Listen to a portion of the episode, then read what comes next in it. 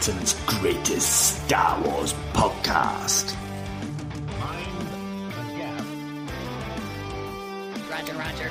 You're listening to Star Wars Sessions with Matt Hudson and Luke Bly. This is where the fun begins.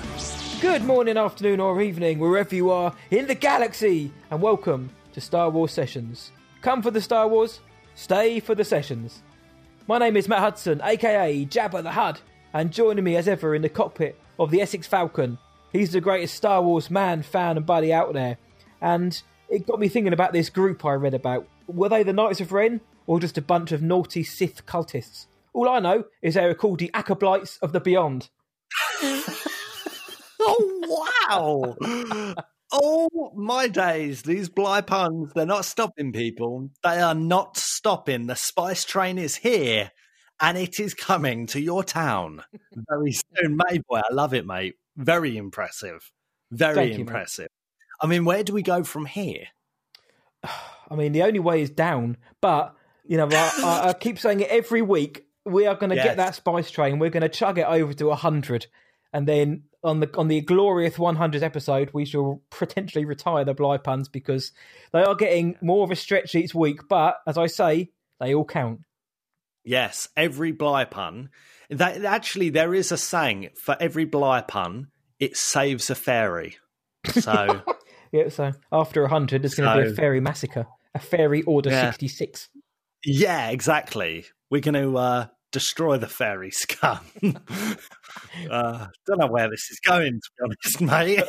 Well, it's going to be dark, isn't it? Isn't it? But it's all right. It's Monday evening. It's it is dark outside. It's the fall for our American friends, autumn for the rest of the world, and um, we're Yeah. going to kill the fairies. So, how are you doing, man?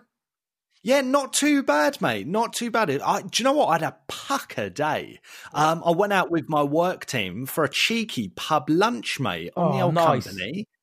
Mate, do you know what? I think every workday should be a pub lunch day. Just be like, right, so morning's done, to the pub, have a lunch, come back. Short afternoon, and See the uh, afternoon out. that's it, really. What did you have at the pub then, other than other than a beerio? What did you have at the pub? Do you know what? No Beerios, actually, mate. It was a soft pub Very lunch professional. through through through instructions. So do you know what? And everyone was happy with that. And to be honest, I wasn't that bothered because I've been on a on a um you know not on it, but I've been I've just had a, like quite a few beers in the past week. Do you know what I mean? I'm, I've actually not even got a beer with me tonight, That's a surprise. which is Uh, which yeah, it is a surprise to be sure, but a welcome one. it is a welcome. So one. there we go. Um, but no, mate. Right for starters, I had like a prawn and salmon. Uh, it's like a Swedish Skagen inspired nice. dish. It was really, really nice. And for mains, I had a chicken, uh, um, brie and bacon pie with like cream potato and broccoli and gravy. It was like proper English, like homely food. It was incredible. Proper autumnal. Was lovely, mate. Lovely. That sounds perfect. I love a pie Yeah. anyway, as anyone who's seen me will attest. But I love a Oh. good pie, and that sounds incredible. Oh, I prefer a flan. So, Lighter pastry. bloke. That's it. Good old Office David. Brent. How on earth are you, Matty boy? You okay? Yeah, man, I haven't had any pies today, or I haven't had any beers actually. I've been a good boy. Um, again, smoothies and movies for me. Yeah, not so bad, man. Just enjoying a fairly chilled out weekend and um, getting enjoying the weather over here and getting used to having the heating on a little bit. But that aside, my Mm. friend, I've been looking forward to Monday as per to uh, to jump on the Essex Falcon and see where it takes us. Or whatever mystery there is to our listener who's listening. That's right. They, That's right. they might be listening on like a Tuesday in 2021. Like Could be 2026 knows? for you know. We're on episode you- 6000. Yeah, you never know. You never know. But this is going. episode 83, isn't it, Mabel? And we have some filth for this episode and this week in the Sessions universe. Yes, we do. And again, up top, Lukey boy, we've got news about a new patron. Yes, we do. A big shout out to our latest, late, latest, latest patron, Robert Lawson, who has joined at the high ground tier. Big shout out to Robert. Thank you so much, dude. Yes, I hope you enjoy all the content we're putting out. Uh, Rob, mate, thank you so much for joining at that level. Uh, we've got a Jibber Jabber winner this month. Uh, the Journal of Luke Blywalker dropped last week, and Pubcast. If you're listening on the day of release, Pubcast has just been released, and we've just had a beerio. So all of us talk about not actually having one. We've just had one. Begin first week of October, we're dropping something pretty cool again. So keep your eyes out on that, Rob. You have got exclusive access to that. So thank you so much for joining up, mate. Yes, and and do you know what? Before we crack on, I'm just going to say it now at the start of the show. Please, guys, if you listen to this show regularly, please head over to Apple Podcasts and drop us a review because it helps us so so so so so much.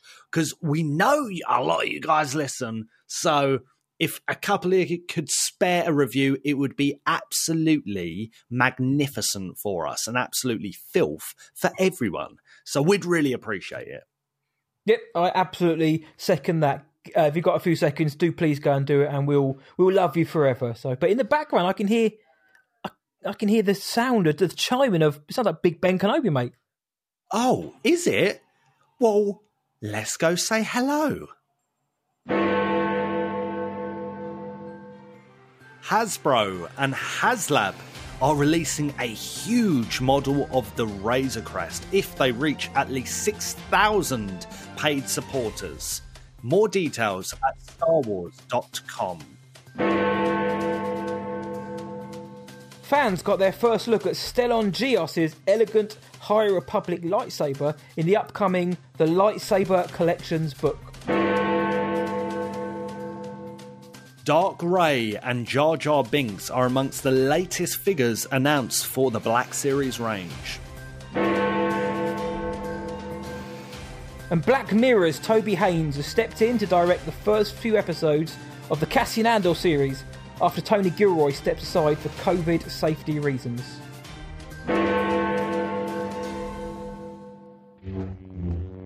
Hello, this is Ahmed Best. I am Jar Jar Binks in the prequels of Star Wars, and you're listening to Star Wars Sessions, which is probably the UK's best Star Wars program. Now, for this week, we are we're branching out once again on sessions. As you know, we like to cover as much of the galaxy far, far away as possible. And to be honest, we have a good time covering every single facet possible. So, a Lukey boy, we decided to do something again a little bit different this week, and something that in the previous eighty-two episodes we haven't really touched upon, have we, mate? No, we've we've not touched on this like at all. I don't think. Um, so we've been sadly, um, and I have to say sadly, inspired by a certain gentleman called Ron Cobb. Ron Cobb was an artist. Um, he did concept art, illustrative art, you know, lots of things. He is responsible for the designs of the Ith- Ithorian, Ithorian. Mhm. Yeah, Ithorian. Um, let's have a look. The Gotals, which is these are all aliens in Star Wars. He come up with uh, concepts, even with the stormtrooper riding a giant lizard. You know, just a lot of things like that, but also a lot of other sci-fi work. Like he did work for Back to the Future and the Alien franchise too. Mhm. So a very diverse, skilled uh, gentleman. And I was going through his art. It was it was absolutely fantastic. And a lot of it is just unchanged. They've, they, they've just rolled with his exact design. You can see just his design was just made into reality in that first Star Wars in 1977. So sadly, uh, Ron Cobb uh, passed away last week. And so this is where we came across it right? But it did actually just get Matt and I just talking in general, right? So this wasn't necessarily for podcast. We were just talking about concept art in general. And Natty Boy was like, well, we've not we've not done like any concept stuff concept art stuff for our podcast like at all we have just not looked at that and it's something i think you know personally i take for granted a little bit i think we all take for granted just the magnificence of the the art that goes into Star Wars, especially in the 70s. And when you're talking about concept art and stuff, you you can't help but speak of, you know, these people like Ron Cobb and other artists that contributed to Star Wars. But really your mind just ends up going to Ralph McQuarrie. So to start off this show, it is a massive shout out to Ron Cobb. Mm-hmm. Uh, a thank you. But above all, I think it's a rest in peace, Ron Cobb. Well said, mate. Couldn't have said that any better. So, uh, Ron Cobb's contribution and legacy will live on in the concept art of Star Wars, alongside, as you mentioned, uh, Ralph McQuarrie, who we worked with uh, during that first Star Wars film, as it was known. Himself and John Mollo, they created a lot of the aliens which are seen in the cantina. We thought we'd discuss the work of Ralph McQuarrie, the man who the man who pretty much alongside George Lucas and Martha, Martha Lucas and John Williams created what we know about Star Wars. If it wasn't for Ralph McQuarrie's vision and hands, would we even have a Star Wars? I think we're going to know the answer to that, and I'm sure we're going to answer it during the show. But you know, without Ralph, we we get a completely, completely different Star Wars. And obviously, back in '75, George Lucas is trying to hawk out Star Wars to major studios. But you know, how are you going to try and how are you going to describe what Chewbacca looks like, what the Millennium Falcon, what the cantina full of these strange aliens looks like? Well, George couldn't. He know he knew he needed some help visualizing this, and we've got a little sound clip here of George describing how he met Ralph, what he wanted from Ralph, and what Ralph actually gave him. I think Ralph's contribution to the Star Wars world is incalculable. It's just, you know, him bringing the characters that I described with words to life and visuals to be able to see what they look like, uh, you know, was a, comp- a, very key component in being able to put the whole story together because uh, it's one thing to describe things, and then it's a one thing to actually be able to hold a picture up. And the pictures were so accurate in terms of what I wanted that it was very easy then as I kept going on and say, this is what I want the Death Star to look like. This is what I want the desert to look like. This is what I want, you know. So a lot of those things uh, were crucial in uh, you know the development. The other person who was involved in that was John Barry, who would go out and find the homestead and and you know then Ralph would do a drawing of it, and so he even helped the art department visualize exactly what it is they were what we were working with. So, Lukey boy, George Lucas himself has said with Ralph McQuarrie's contribution to Star Wars was incalculable.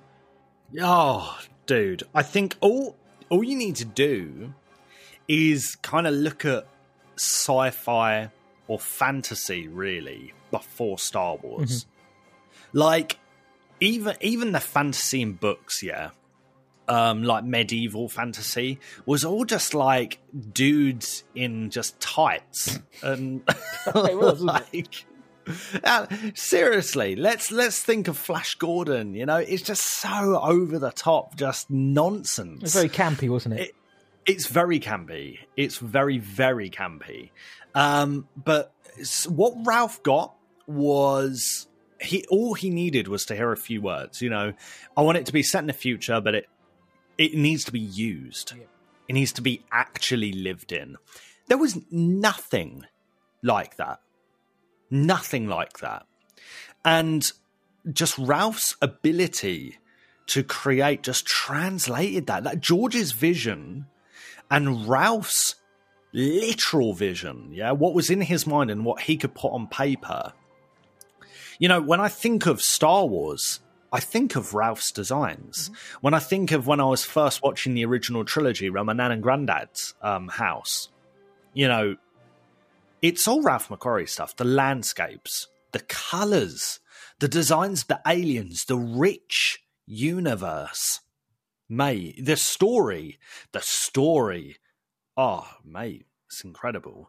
But it's like, it's it kind of reminds me of that film, and and actually the film it, it is inspired by just music mm-hmm. itself. But it's like you can't have real music without lyrics, and you can't have lyrics without music. You know, for a real good song, mm-hmm. you know, usually everyone's favorite song is made up of those two things. And it's like, yeah, you need the story and you need the visuals.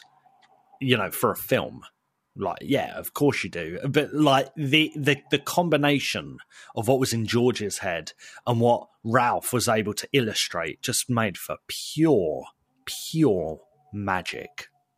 mate. Looking back at everything Ralph's done for this show and just everything we've seen over the you know over the years we've been fans, just made me think just how how lucky George Lucas was because I mentioned John Williams as well. But you had the story and you had the visualization. Add on to that that when George then gave John Williams a call and heard the the fanfare and that was it. Can you imagine? He must have felt like the luckiest man in the world to have this incredible concept art and obviously the music to go with it. It's just everything worked when it needed to for George, but without you know, you could have had the best score in the world, but without it visually looking like it did there isn't start the Star Wars that we know and we absolutely love now. And, and and Ralph, when he was commissioned to do these drawings, he did them. But listen to what the man himself says here about where he thought the ideas would go. I never really thought it would be a film while I was working on those original paintings. I, it seemed so vast a project to me. There was quite a few things set up by George, and I felt I was drawing what he wanted things to look like. I don't think that either of us thought that's the way the movie was going to look, necessarily. These were just sketches that were the best we could do in terms of how we felt it should look, but not necessarily the end product in the sense that this was really going to be it. But it sort of turned out to be it in the end, for the most part. Some of those paintings were virtually rendered intact on, onto the screen in Star Wars for certain scenes. So, mate, Ralph himself has just said, you know, I've done these drawings, but I had no idea they're actually going to make a film out of this because it was too vast. And he's even come out and said like, he thought it was too expensive of a project to make. And George and um, Gary Kurtz went to England for a couple of weeks to scout locations, came back and said, well, actually, we, this film's going to be made. So if you can if you can just keep to keep pumping out these designs, that would be quite handy for us. And he is right. A lot of his a lot of his artwork actually, when it was put onto screen, was almost unchanged. If you, if you put the side by side of what made it into the seventy seven Star Wars and what uh, Ralph himself drew, there's a few scenes which are completely completely untouched. So Ralph himself, mate, didn't even think his work was going to be, you know, amount to anything. So what do you think about that when you hear that, knowing what we know now? dude. I mean, this is this is the gentleman that started off working and and doing like commissions for drawing teeth and dental wow. equipment. Yeah. And then he became an artist and a designer, like an illustrator for mm-hmm. Boeing. And here's the interesting thing he started doing like news graphics, like live news graphics mm-hmm. um, for the uh, space program. So nice. when the Americans were sending stuff to space, like constantly, it felt. Uh, I'm sure, like I was there. Yeah. um, uh, but, but you get the idea, right? That's that's where basically it got George's attention, right? And so, with that in mind, right, and what we've just heard, it's kind of like Ralph was like just going with it. Yeah, he was just like, well, I don't think this is going to ma- be made anyway, so I'm going to be as creative as possible. I'm going to just do what what kind of George has told me, and, and the rest is history. So I'm going to do this because you know it's not, I'm going to have fun with it because it's not going to be made anyway, right?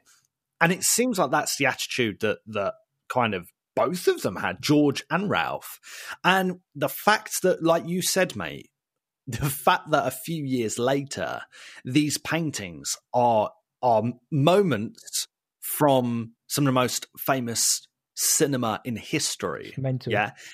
A guy who went from drawing teeth, yeah, teeth and dental equipment to literally almost creating scenes mm-hmm in some of the most recognizable and iconic cinema ever is is unbelievable and that's an underdog story if i ever heard one that that is just absolutely remarkable but it's a testament to the absolute raw talent that Ralph McQuarrie had. I mean, there isn't Star Wars without Ralph McQuarrie, to be honest. And we we are just like touching the iceberg at this point in the show.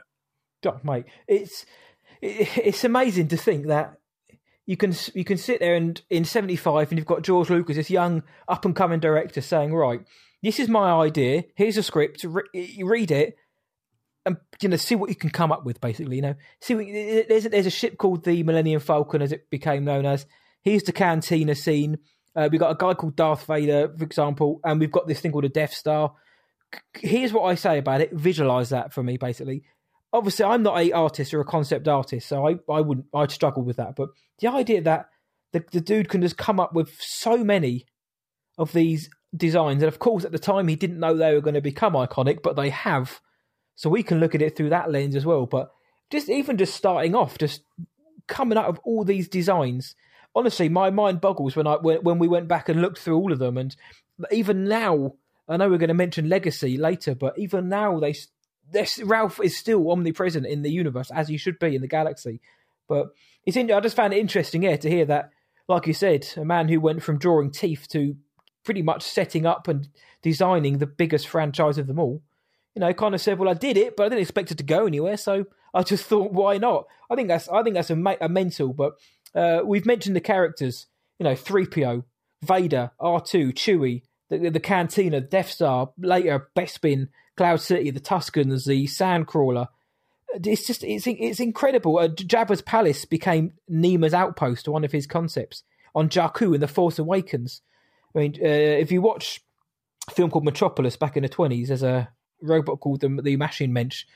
That is who 3PO is inspired mm. by and it's very. And if you watch that film, and you should do because it's a very good film, um, Fritz Lang film, then you can see where the inspiration came from. So he was taking inspiration from other areas, but you know, it was this is still very much his own thing. But just that kind of list of some of the concept art that he was responsible for, and that is, like you say, touching the iceberg, tip of the iceberg. That's just yeah, some of them. But yeah. people like Vader, Big Boy Vader, in the first uh, concept art with him fighting Deak Starkiller, nothing's changed apart from like a few. Uh, they've just smoothed him out a little bit. Pretty much the first concept he gave of Darth Vader was the one they went with, and the, the most iconic baddie in film history. It's it's mental. Yeah, yeah, absolutely. It's it really is mind blowing, mate. Just as you were going through that list, I couldn't help but think of the bounty hunters picture on Cloud City. Yes, and it's literally that's the birth of like these incredible incredible characters and, and they're sitting there on cloud city it's like literally unchanged mm-hmm. like that's exactly what you see in empire strikes back. And that gave birth to so much in in star wars.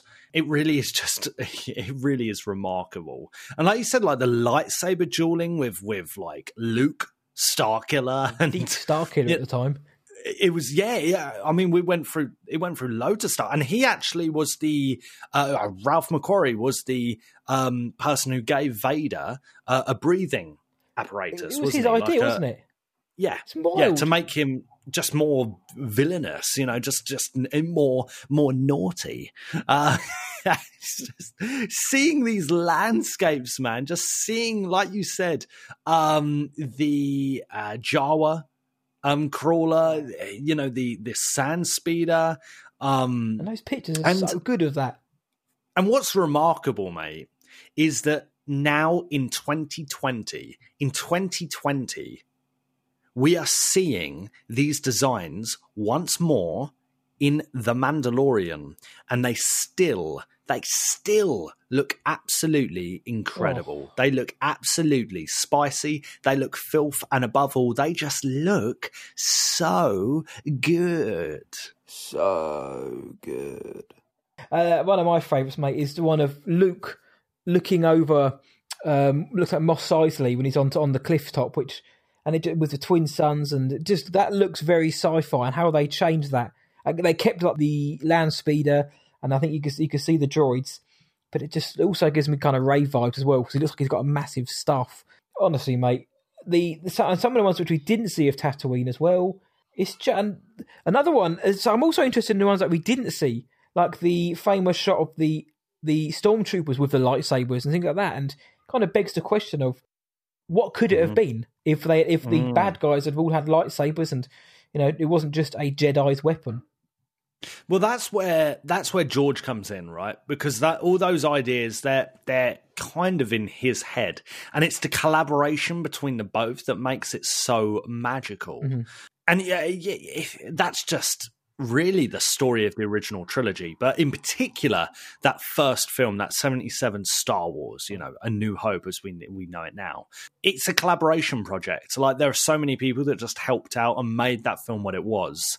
Um, at the center, of course, is George, but without Ralph, without just an abundance of all this talent it's just it's just not the same story um, and just talking about these designs mate you know i think it's amazing that his his designs are usually not wasted. Like you mentioned, um, the original uh, design for Jabba's palace being used as Niima outposts in the Force Awakens.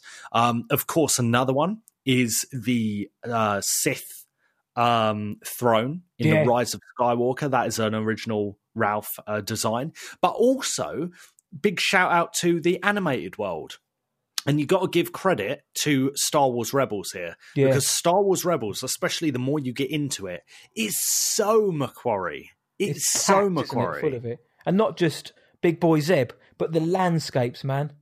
The, the landscapes, absolutely. So Zeb, Zeb is based on the original design for Chewbacca right? Same with Chopper. Chopper's like the original design that, that Ralph came up for for R two. Um, like there, there's so much. There is so much, and once again, that is just like a few nods. Like the lightsabers, even you know, they're super thin. They're like little sticks, aren't mm-hmm. they? But that again is because in the in the Ralph McQuarrie uh, concept art, the lightsabers were a lot more skinny and slim, like little toothpicks.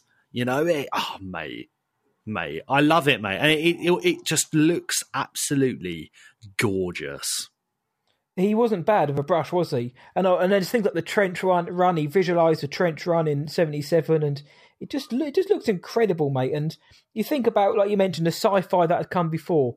Obviously, my mind goes to someone like Kubrick's 2001: A Space Odyssey. Very bright, very white, very kind of very stylistic, and then you get this, and this it would have been easy just to do another 2001 um, takeoff, but the, the fact that they didn't do that and that uh, McQuarrie gave us this lived in alongside George, of course, it gave us this particular lived in world. It's, honestly, it's. I'm just looking at the images now. I'm literally looking at them now, and it's just. I could the amount of these which I could say right. I, I want that one on my wall. I'll take that one as well, please, mate. And I want this one. There's a shot of the Falcon as it's caught on the tractor beam of the Death Star, and that's exactly the same as I used on screen. On screen, mate. It's and I'm so glad that you mentioned of the Mandalorian as well as Rebels because it's so good to know that whilst we've got people like Doug Chiang, uh, who we know we're going to speak about in other in another show one day, who's now flying the flag, but that they're using these concept arts. So they want McQuarrie to, you know, not just be part of the history, but to remain relevant, to remain part of the the furniture. And that's and that's and that's I firstly that's the greatest tribute you can give to any concept artist. The fact that you know forty something years later you're still going back to his well in order to keep this uh, universe galaxy going, and not just that, but they're using it respectfully, but in ways that actually further the story. In terms of Zeb, of course, it's the old Chewbacca design, and now Zeb is a beloved character in the uh, galaxy. You mentioned going forward, as you go into like seasons three and four in Rebels, it is like a beautiful tribute to McQuarrie. Uh, the, the, Clone Wars is full of them as well. Clone Wars has a lot of McQuarrie um, concept art throughout as well, and animation almost seems like the logical step to go. You know, from from these paintings to animation, but the fact that they managed to bypass that and do feature film first, uh, as a film dude, I find you know, I just find it fascinating. And this was a different time as well. Obviously, now it's all done digitally. You can you can come up with concepts not quickly, but you can come up with very good concepts in 3D or now using the volume and stuff like that, or just using Photoshop. Back then, this is all hand drawn and hand painted, so it was almost it, they were pieces of art. That is another testament to the man as well that he could create not just great concept art for a film, but beautiful pieces of art that again I, I would have some of these on my wall and mean, the further you go into the trilogy, like the Hoth scenes, they, some these are just taken straight off. Like the the, the defense gun on Hoth, the rebel that the rebels use, is a, is just straight up what they use. Um, Luke running away from the downed AT-AT, the down speeder of the AT-AT, and even as they mm-hmm. go to mm-hmm. Dagobah, it's just uh, how I, I can't fathom, you know, how you'd get to that point. I mean, I can't I can't even draw a stick man, And then I'm just looking at the one of Cloud City, which may be the best thing I've ever seen, the orange one. And I just think, you know, how? How do you do it? Yeah. Yeah, I know, mate. Uh, do you know what? One of my favorite ones is the uh, concept art of uh, Yoda in his little cave uh, with Luke. And it's like, you can see how the idea is there, but you can see how it actually changed. And once again, that's collaboration, isn't it? That's, that's, it's all about having kind of Ralph's foundation and then working from it, you know, from George's ideas, but then other people will come and help out on this, this, and this. And it's, it is just absolutely incredible. And the way it, you're right it just it feels like you could put these posters up in most homes. And i'm talking like we're talking about the billion dollar apartments up in london yeah in mm-hmm. central london like you could have just a very subtle McQuarrie poster somewhere and it just looks it looks class. You could have it in your geek room, in my future geek room, yeah, in in in Matt's crib. Do you know what I mean? Like you could you could put a lot of this stuff there, and it will look very elegant. It will look stylish, and and it's it's timeless. It is timeless, and once again, it is it's a testament to Ralph's ability because George looked at this stuff and he was like, "Yeah, yeah, you, and you've you've got it you have got it. Like the, it's on record as people saying, "Oh, how do you want this, George? What do you want? Oh, just uh, go with what Ralph draws." That's what George yeah. would say. Just do do what do what Ralph's done, and you just go with that. And I just think that's incredible. And, and once again, to know that this this young man at the time, like, came from, you know, doing these these these concepts and drawings for companies like Boeing and ah and news coverage. It's just absolutely surreal. It really is surreal. And do you know who wins out of this? It's us. We're the winners out of this because we see this and we're the ones that have our imaginations captured mm-hmm. by this magnificent art. And if it isn't, you know, dare I say, you know, if it weren't for Ralph McQuarrie, would we have would would we have like? I'm going to go out on one now, but like Lord of the Rings and stuff. You know, would Lord of the Rings quite be the same? Would Harry Potter even? You know, these huge mega franchises that aren't even connected to sci-fi. Mm-hmm. But what Ralph did was he just made it very lived in. He made it almost realistic even though it's complete fantasy. Yeah, yeah. I'm telling you, just go back and look at like other concepts and other drawings and styles before Ralph McQuarrie, and it was all just a little, I don't know, just different, just different. Start, Ralph McQuarrie changed the world. He really did. But mate, if, without I, I still hold dear. I mean, there are there are lots of ingredients that went into making this Star Wars cake, but without Ralph McQuarrie, that you don't get Star Wars because you know George George was trying to fo- to pitch this to Fox and other studios. If, you don't have these images for that first film from Ralph McQuarrie, does this film get picked up? Because a lot of people are already thinking, you know, like there's, skepticism before the film was made and whilst it was being made, and even before, even when it was finished, like we mentioned in our episode about the first one, even the studio was trying to can it off as like a um as a as a write off. Without McQuarrie's work, um, art, though it doesn't even get to that stage. So without McQuarrie, there is there is no Star Wars. And I mean, you mentioned fantasy. There are some very fantastical um, pieces of art in this. You know, there's one of like a massive troll on Endor, which literally is like about 70 feet tall. There's one which looks like the mines of Moria. Uh, and obviously Palpatine's lava lair. So there are some more fantastical elements, but mate, for the most part, these are very lived in. These are fa- fa- these are just snapshots of a galaxy far, far away and snapshots of a genius at work. And you are right. We are the we are the benefactors of this. And I know everybody knows who Ralph is, but do honestly, guys, go back and just relook at all of the art, not just like the, the fame with the classic ones, but go back and just look at the ones that didn't make it, the ones from Empire, the ones from Jedi, because obviously they become more refined as we go on. Mm-hmm.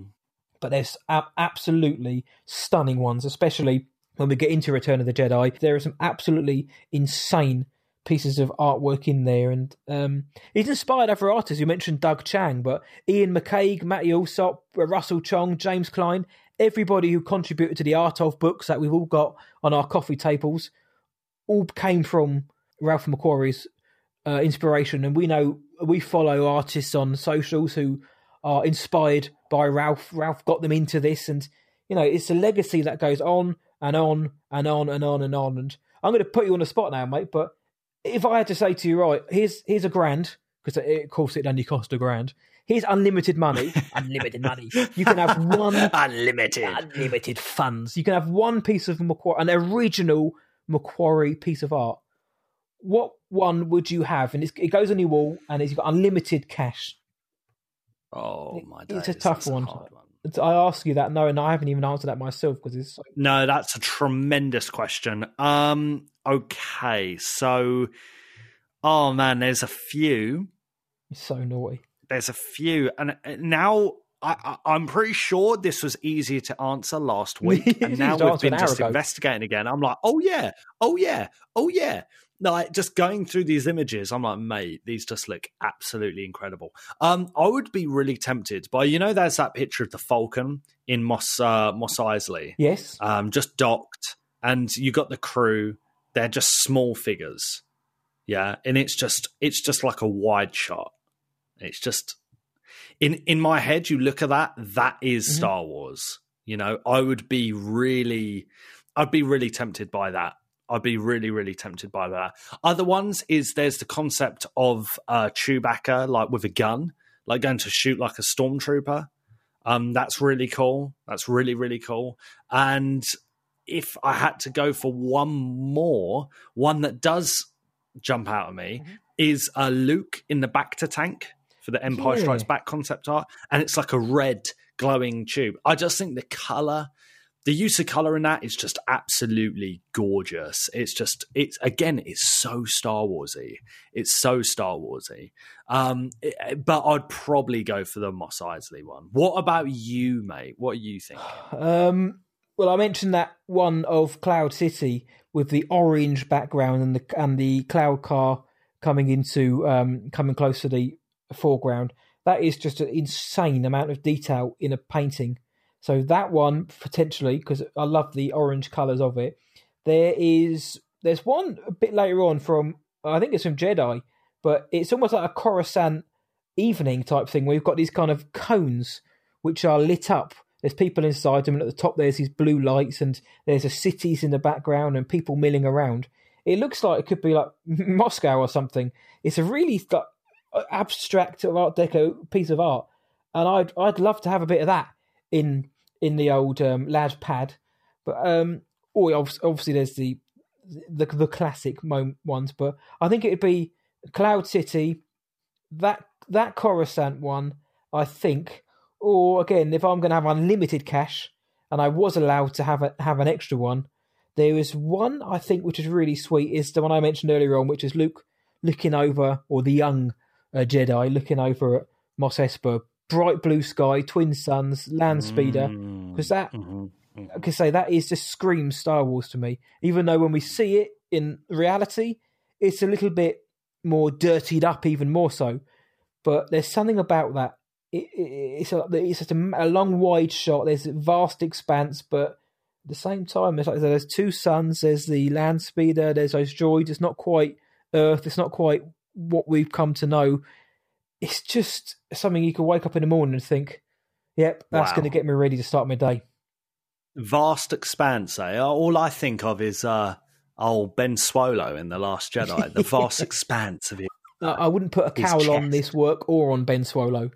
No, they're both works of art, aren't they? So Well, both both chiseled, both sculpted, yes, precisely, precisely. mate. Uh, the the impact and legacy of Ralph McQuarrie cannot be understated. We know that you guys out there all adore the great man himself, but it's in doing an episode about Ralph. It, it's almost kind of we could almost have just basically said, "Is Ralph McQuarrie g- great?" Yep, onto the Bantina. But it's mm. because you know it's almost a foregone conclusion. But it's nice to dive into some of the works and just expand a bit more about the man himself and honestly what that man has given us and continues to give us, and I'm sure we'll do in future iterations of Star Wars because everyone, the up and coming artists, all go back to McQuarrie. He is the legacy. He is the bar. There is there is no going above that. Ralph McQuarrie is the bar. He's the barometer here, hmm. and I'm excited to see what future animation, what future films give us, or TV shows that draw upon what Ralph McQuarrie started all those years ago, mate. Oh, I love it, mate. I love it. This has been a really, really, really fun episode to record, man. And just doing the research for it, what I strongly recommend is after the show, of course. Of um, course. Going on the old Google images and just go, just go through, read up some Ralph McQuarrie, look at the artwork because I know we got a lot of artists that, and creatives that listen to the Mhm. pod, and I'm sure they're just like really appreciating this and they've been inspired and seen it all before anyway. But it really is just lovely to revisit this topic and go over it. But really, to conclude this, who better than to conclude this main discussion than the legends of Lucasfilm themselves? Matty boy, should we play the uh, should we play the audio and see what people really think of Ralph? Mate, let's do it. Let's do it. Lucas, Sansweet, Chiang, Russell Chung, John Berg, Lorne Peterson, Dave Filoni. Let's let's hear you. I think uh, magic just pours out of him. Ralph is a really sweet guy. He's so cooperative and worked so hard and really wanted things to be right. And he was so easy to work with. Ralph uh, was a gentle man in every meaning of that word. And most of all, Ralph was a storyteller. And, and George was a storyteller, which is why I think they got along so well. For me, Ralph will always be remembered as uh, just a, a great, great person who uh, just made phenomenal images out of words, you know, out of, out of George talking or him reading the script. One of the qualities I really admired about Ralph is how gentle and humble he, he was. Um, I've never met a more talented person than him. And for him to be the person who he is, you know, just artistically, you know, with his sense of design and painting skills. But I really liked his sort of gentleness in his approach. Ralph always has that uh, kind of a sly grin or uh, a small chuckle on his face or a smile, and and uh, he always looks like he's enjoying himself. That was for sure. You know, he's he's one with the force. You know, literally. I mean, I don't know if there's anybody more one with the force than Ralph. In a lot of ways, he designed the force. What is that? Is that intangible? I don't know. But Ralph does. He would. He could design it. Mm-hmm. Hi, I'm Ken Napzok, author of Why We Love Star Wars, and you're listening to Star Wars Sessions, probably Britain's greatest Star Wars podcast. So, uh, on after that, I think it'd only be right to uh, grab a couple of Kef beers and uh, have one or two for, for Ron Cobb and for Ralph McQuarrie as well. And it just so happens to be that the Bantina is over there for us, mate. Shall we? Oh, oh, oh, mate, of course. Of course. Let's do it. Big hunk of a man. So, as we do, for those who are new, we we uh, in the Bantina, we sit down, have a couple of Kef beers, and we're joined by you guys. We always want to hear what you guys think of our main discussion because you are, of course, the greatest listeners in the galaxy. So, here's what you guys thought this week. Yes, and to kick us off, it is none other than Larissa, Dark London Art. Ralph's work's timeless and such an inspiration to artists everywhere. But mostly to science fiction art, we get such amazing concepts that we wouldn't have otherwise that are such unique icons to the Star Wars universe. Love it. Love it. It's true. We wouldn't. We wouldn't. It, it, it's such a it's such a straightforward message. Really, really love that, Larissa, because we love Ralph.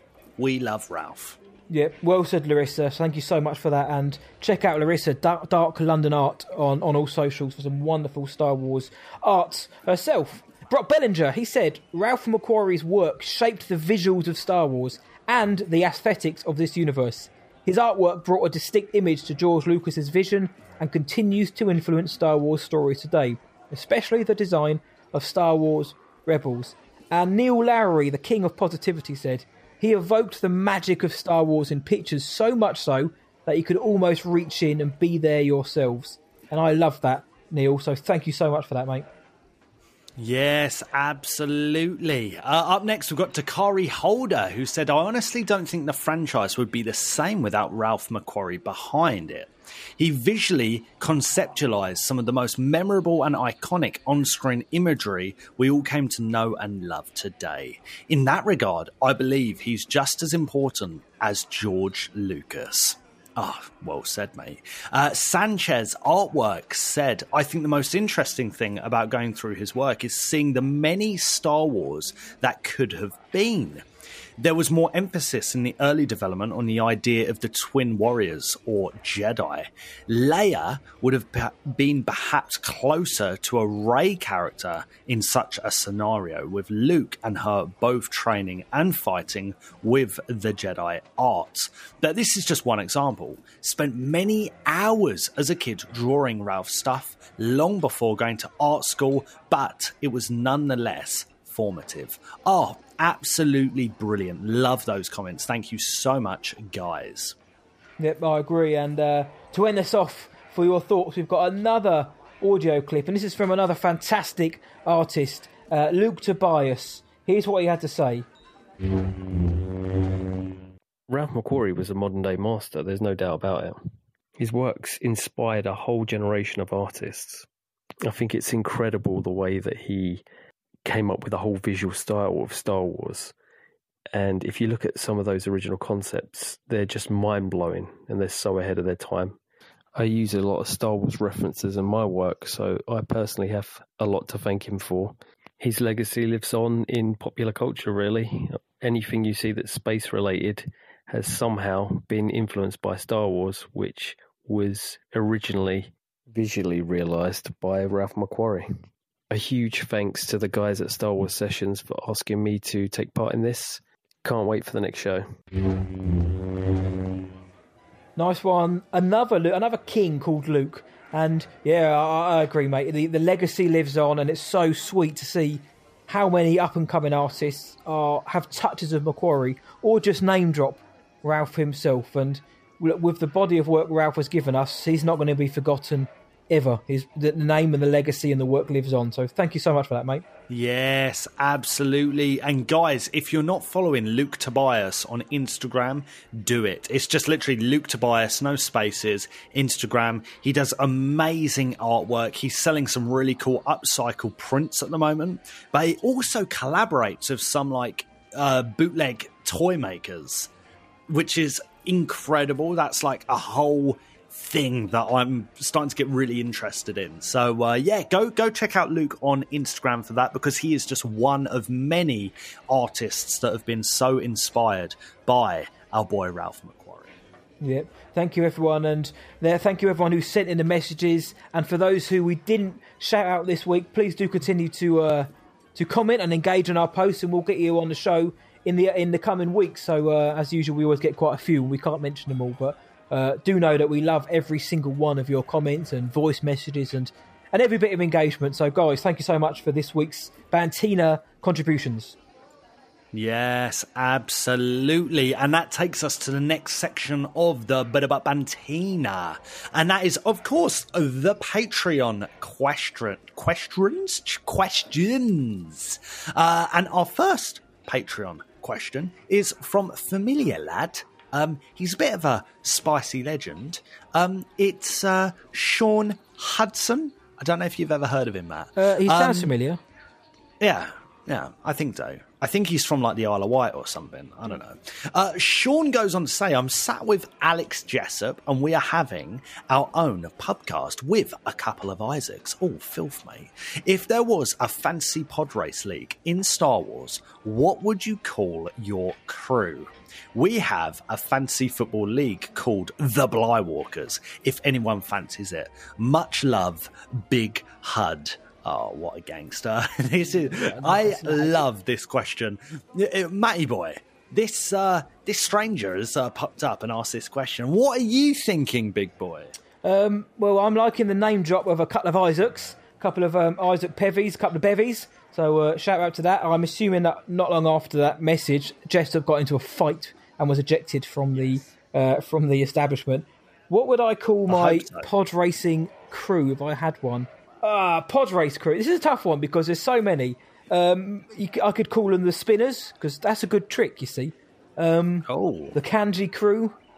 That's a really tough one because the Bly ground's been taken. Uh, that would have been an that would have been an ideal one.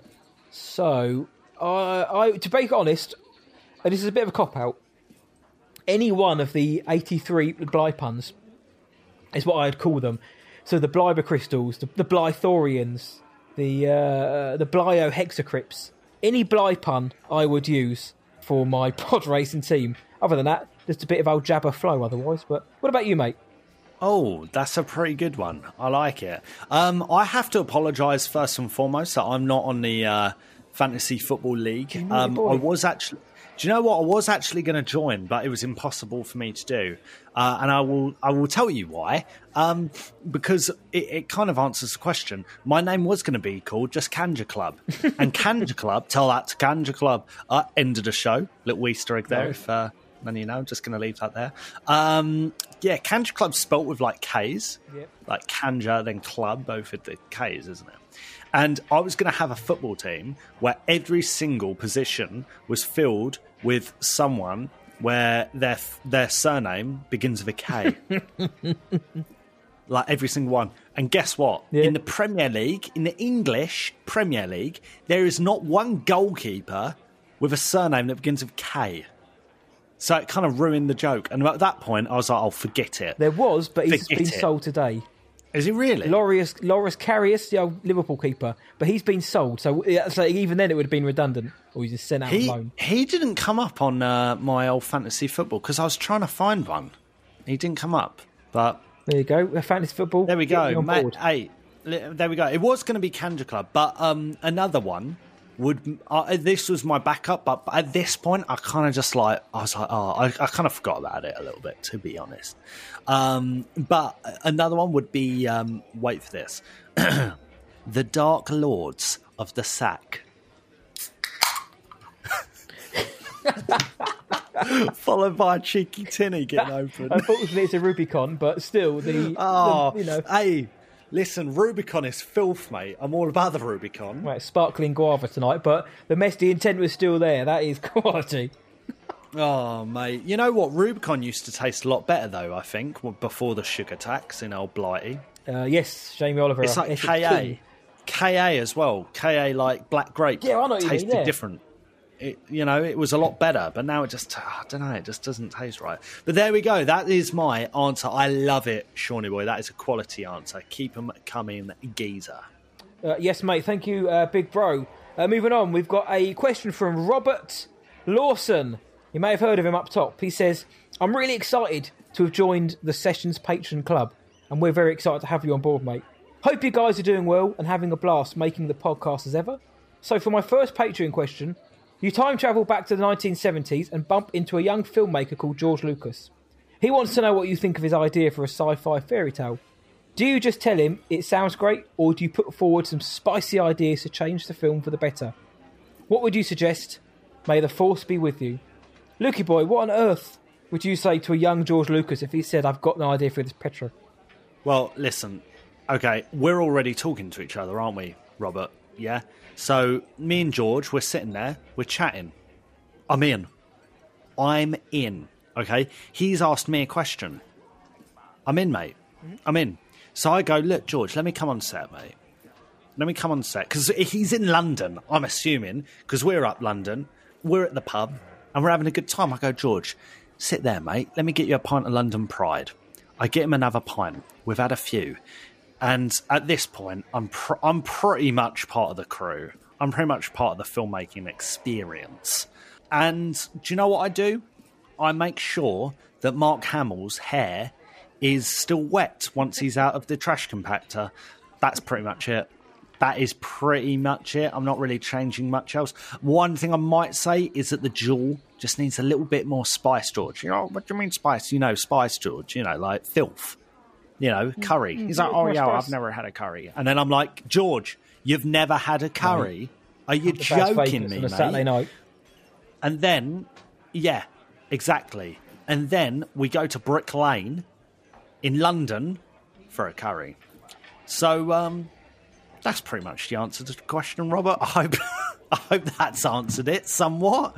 Um, Matty boy, what about your fine self? What are you saying about this marvelous question? I would, it needs to be faster, more intense, is what I'd tell him. I'd give him a taste of his own medicine.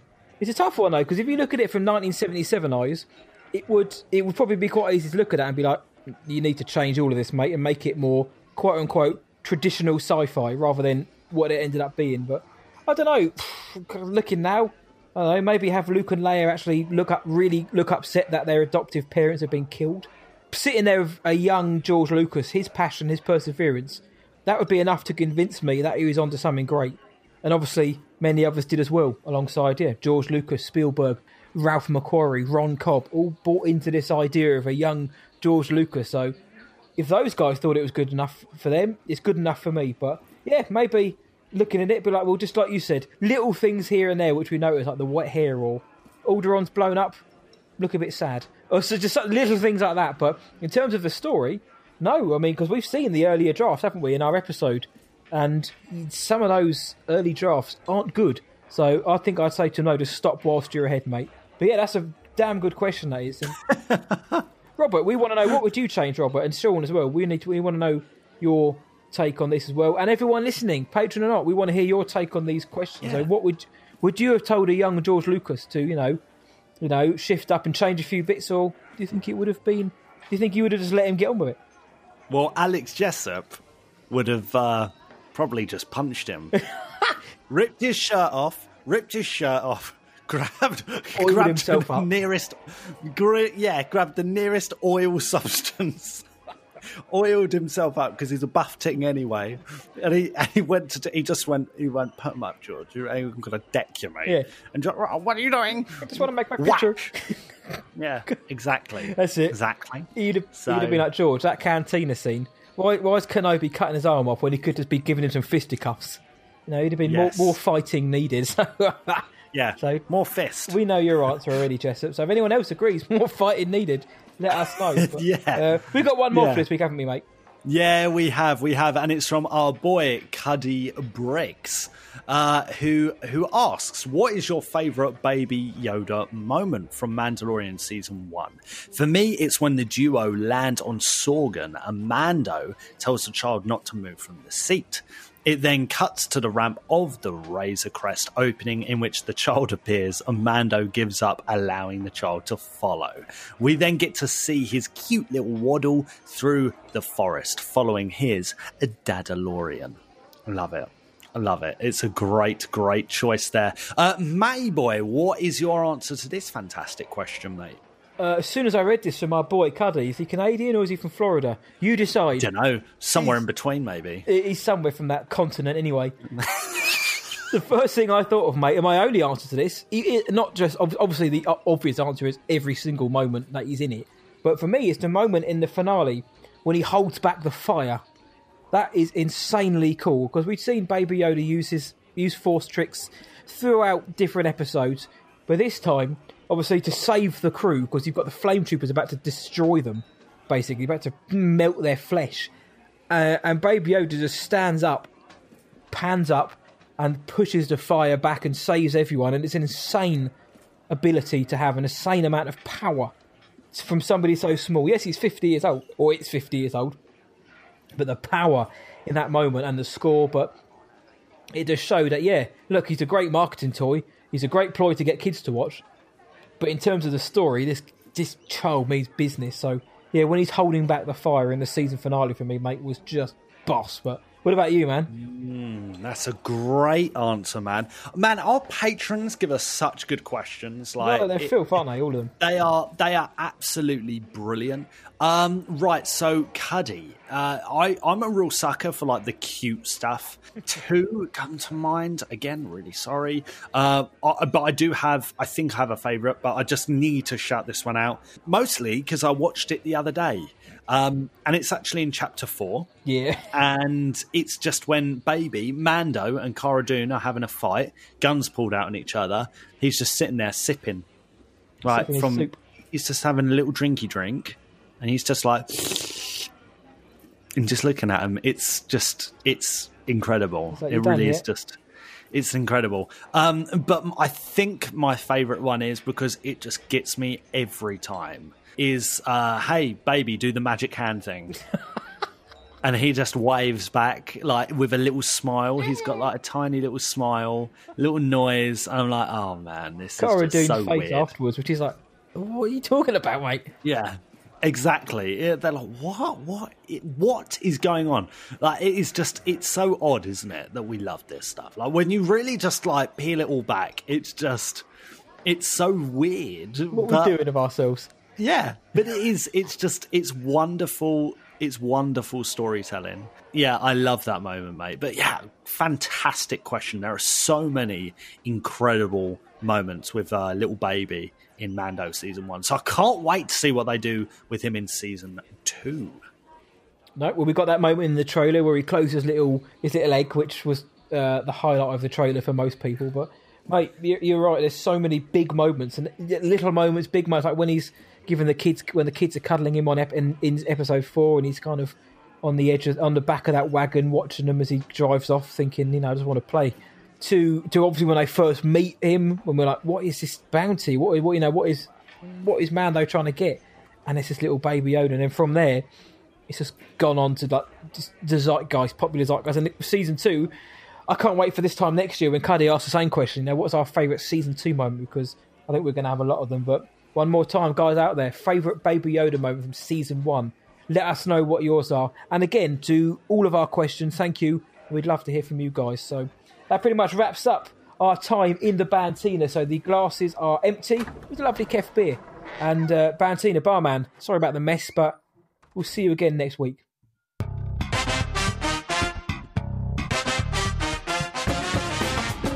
Ladies and gentlemen, it's the Star Wars Sessions game.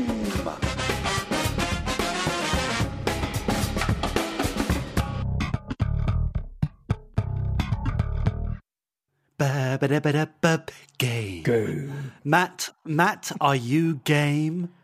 I'm game.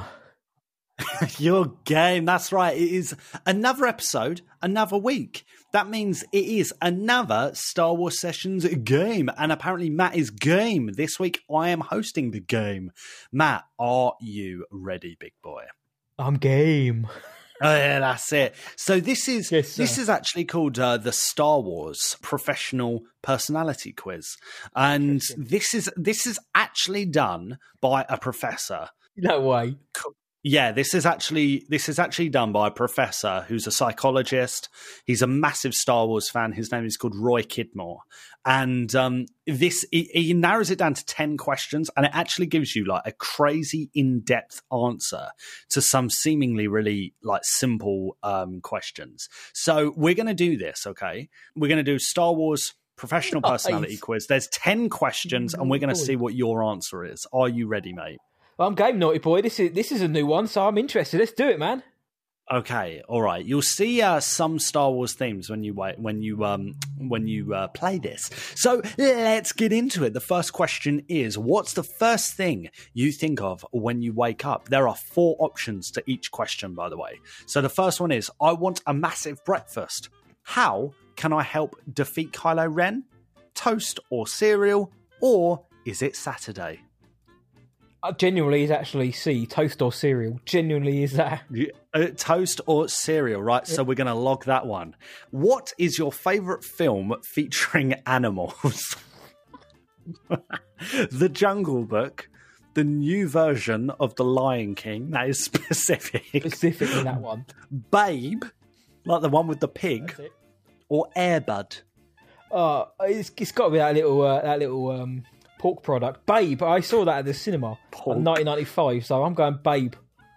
You absolute king. That's a good one. Um, which which job do you really not mind doing? Washing up, vacuuming, folding clean laundry, or anything apart from taking the bin out? Um, see, I'm a bit of a square. I don't mind doing any of them really. Um, I quite like folding the clean laundry. There's something about um, getting those lines just right, in those sharp corners. I think that's. But if I'm in a shop and I mess up a t-shirt, I really struggle to um, fold it up properly. But I'm going to go folding clean laundry, mate. Folding clean laundry, it is, big boy. My services are only available for my own house. I'm not going to come around and do anybody else's, apart from Luke's, of course. Yes, but if uh, listen, if the price is good, then you know. Paying Blue Moon and Pie, I'm there. Yes, and galactic credits. yeah, and them. Pick a biscuit: ginger snaps, bourbons, hobnobs, or chocolate digestives. Man, that is a that is a tough one. You're asking a a biscuit fiend which one he loves. Yeah. See, I'm not a tea dipper though. I don't dip it into tea because I think it spoil besmirches the taste of tea. But um, see, I'm torn between a hobnob or a chocolate digestive. I listen. I'm gonna go hobnob, mate. I'm all over the hobnob. I love a hobnob. There you go. I Me and Blythe. love a hobnob. Hobnobs are mental. The next time we I- have a commentary, I'll bring I'm bringing the hobnobs. Dude, I go to Asda and I pick up the Asda Zone. They're like. Cho- chocolate hobnobs. Yes! Like 40p. I once ate a whole pack of them in a shift at work, and I felt so bad afterwards. They are absolute filth. Okay, all right. Next, next question. Okay. Who is who's your favourite football player? Lionel Messi, Megan Rapinoe, Cristiano Ronaldo, or Lucy Bronze? Rapinoe's the American. I feel like I should be repping Lucy Bronze because she's English. Uh, CR7 is the greatest of all time. Don't at me. Um, yeah, go, go. Done it, done it all over the world. Unlike, unlike that Messi geezer. It's between. I'm gonna go for. I'm gonna go for Ronaldo. But shout out to Lucy Bronze for being very good in English. That's such a that mate. That's such a uh, that's such a solid question. Um, CR7 for me. how long do you take to get ready for work? Absolutely ages. A matter of seconds, exactly 10 minutes, or it depends on whether the telly is on. I mean, it's it's hard to look this beefy every day. I mean, um, as Luke will attest. I mean, with that hair, whoa. Um, not long to be honest. It 10 minutes. To Or be honest, I say so. It'll take me about ten minutes in the shower, and then I've only got to get dressed after, and I'm pretty much done. So ten minutes. I'm going to go for the ten minute answer, man. We'll, we'll go for the 10. I think that's a fair one. I'm going to go for that. Uh, right, so question seven. What's your favourite drink? A lot of these aren't Star Warsy at all. I don't know what That's this guy's weird, on. Um, what's your favourite drink? A cup of tea, sparkling water, orange juice, or something fizzy? This is really vague, isn't it? Something. Surely fizzy. there's that's a little paradox there. You've got sparkling water and something fizzy. true. Actually, who's this Two- professor? So, Who is this mug? uh, mate, mate. Hand your PhD in at the door. Um, Blind No. Had you on toast there. Well, you know, we all know the answers to that. It's it's a cup of tea all day long. And I'm English. A cup of tea all day long. I drink far too much of the stuff. So tea for me, Blilo. Matt's English and he loves an English rose. Oh, English rose and rose. uh, this is this is wicked. I love the fact that they've got nothing to do with Star Wars, and I can't wait to see what the end result is. Well, here we go. Here we go. So, who who's your? I think this is where it comes in, but a lot of this is deep, like psychological stuff. Like it's absolutely crazy. Like there's a reason for each answer. Um, who is your least favorite Star Wars character? Hmm. Salacious B. Crumb, Greedo, Watto, or Jar Jar Binks? Uh, well, it's not going to be Watto because Lenny, Lenny. uh, This is it. It's not going to be Jar Jar because me Nipper likes Jar Jar and Ahmed's a king. Greedo's a punk and Salacious just laughs a lot. So, um, Greedo got shot in the stomach and Salacious got blown up on Jabba's barge. Uh, I'm going to say Salacious Crumb because Oh. Greedo, you know, he, he gave us Maclunkey in the end. Yes, the old breadcrumb. That's it. okay, so so number nine, not long uh, left. What's the greatest fruit or vegetable? Grapes, carrot, parsnip, or tomatoes? What? greatest. I mean, that's that's high, putting up on a pedestal there, mate. There's there's an interesting choice of words in this. Like you can tell it's done by The you know, greatest. someone who's really thinking about this. Grapes, uh, well, I'm gonna go parsnip because I enjoy that. You could you can uh, mash it, boil it, put it in a stew, potatoes. Uh, parsnips for me. Okay. Parsnips. Interesting choice. Being That's an interesting choice. great. Okay. So what is the best thing about a party? Dec- decorating the room, presents, the food, or dressing up? Hmm. Now that's an interesting one, isn't it? This is because it, oh, okay, that's a bit more adult. because I can see where this I can kind of see where they that would take about your mentality and personality on that one because they're all different. Do you like actually being active, looking good, eating, or whatever the other one was? Um, oh, presents. Um, so it's receiving, eating, looking good, or you know, putting on something for other people in terms of getting the room ready. Ah, food, I think. I generally do. Is it really? I think it is because right. I mean, look, you go if you go into a party like housewarming party, or something people get you gifts. Nice. You may end up with something you don't like. Food, you're generally going to be something you enjoy there. Making the place look nice, I know it's fun, but you've still got to take it all down at the end. And looking good, well, as I mentioned, ten minutes, and I'm looking good as it is. So I'm going to go for the Oh. food because you know, good parties always got good food. Right. So this has been calculating in the background, mate. Earth is this going to say? Uh, Which is wild. Oh. Oh, that's weird. Um, it's come up with error four oh four. It's come up with um, Kylo Ren, and it says it says prone to bottled up anger. Um, probably needs to see some professional help. what? Uh, this game took a turn. Is this, is this real? We did mention about slaughtering fairies at the top of the show, but we was Uh, only joking, uh, Prof, Professor. Yeah, I know. It says um, the the user needs to seriously consider seeking help for managing his life's issues. Wow. Um, it's going. No, I'm joking. I'm on? joking. It's not. Oh, this is just like this is just a kids quiz from the Beano. I was proper sucked in, and I was like, "What's, what's going on?" I mean, have I got some sort of Imagine that deep-rooted on vision? air. I'm like, oh, oh, mate. Matt's, um, Matt's mental. Oh, uh, no, you are Luke Skywalker. Oh, nice. Does it say why? No. you, you just Luke Skywalker loves a good old hobnob, doesn't Hang he? on. Listen to this. You're a farm boy who happens to be a legendary Jedi. Who just happens to be? Plus, you love drinking a refreshing glass of blue milk. I said tea. There we go. So, I don't know. That's a pretty good answer. You know, you're from Surrey, so I mean, I mean, I mean, again, Wo- I know- Woking is like the middle of nowhere, right? it's kind of if there's a bright centre to the galaxy, Woking's the furthest from it. But Yeah. I mean, I, without meaning like a broken record, you you may have to send me the link for that next week because I want to ask you these questions as well. Or I'm going to find one similar because that was awesome. Yeah, it, well, do you know what, mate? Um, sometimes you just need to take a quiz to know who you are. That's it, and now that I've got So- deep-rooted anger issues, and I am. I would wouldn't mind being a wa- mile wide like Ben Swolo, but um, And this is that's kind of the joke. Is Matt is like one of the most placid people I know. Like he is an absolute king, and he was like, "What?" I was trying to think like, how does eating hobnobs and like eating and enjoying food rather than dressing up make me a complete kind of like uh, anger freak?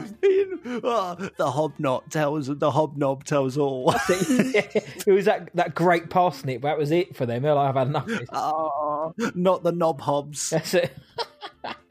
Oh, I, I do like a wheaty biscuit, but mate, that was a quality idea. So good answer, good game, mate. Ah, we love it, mate. We love it. Well, I know guys love it, and I've heard that the kids love it too. And as we mentioned last week, Nan Sessions, Nans love it too. That is that for this episode of Star Wars Sessions, episode 83. Countdown to 100 is on. The fun doesn't end there. No one's ever really gone. where can the world find us, Master Blywalker? They can find us at starwarsessions.co.uk. You can find us on Twitter at Star Wars Session with no S at the end. You can slide into our galactic DMs on Instagram at Star Wars Sessions. Or feel free to drop us a cheeky voice note or message to our email address, sws at whatiwatchtonight.co.uk. And if you want to support the show further, please consider checking out our Patreon at patreon.com forward slash Star Wars Sessions. We're on Anchor FM, Spotify, Apple Podcasts, Stitcher, TuneIn, iHeartRadio, Deezer. Everywhere in the galaxy you can find a podcast, you're going to find us there. And if you do love our show, as we mentioned up top, please do consider leaving us a good review on Apple Podcasts or your podcast provider of choice. Head on over to podchaser.com as well. It's the IMDb for podcasts is getting bigger and bigger. We're on there, so please drop us a review on there as well to help us grow. And we love hearing from you guys each and every week. So from both of us, thank you so much. Absolutely. And please tell all your Star Wars friends about us. Tell your mum, tell your dad, tell your mates, tell your cats, tell Rororon, Korob. Yeah, Google it. Tell your Ewok, tell your cousin, the more, the merrier, and their castle spicier. So tell your anger management pushing professor. This is the podcast you're looking for. So until next time, from me, see ya. And from Luke, May the Force be with you. Always. Luke Hobnobs. Ah, love a hobnob session.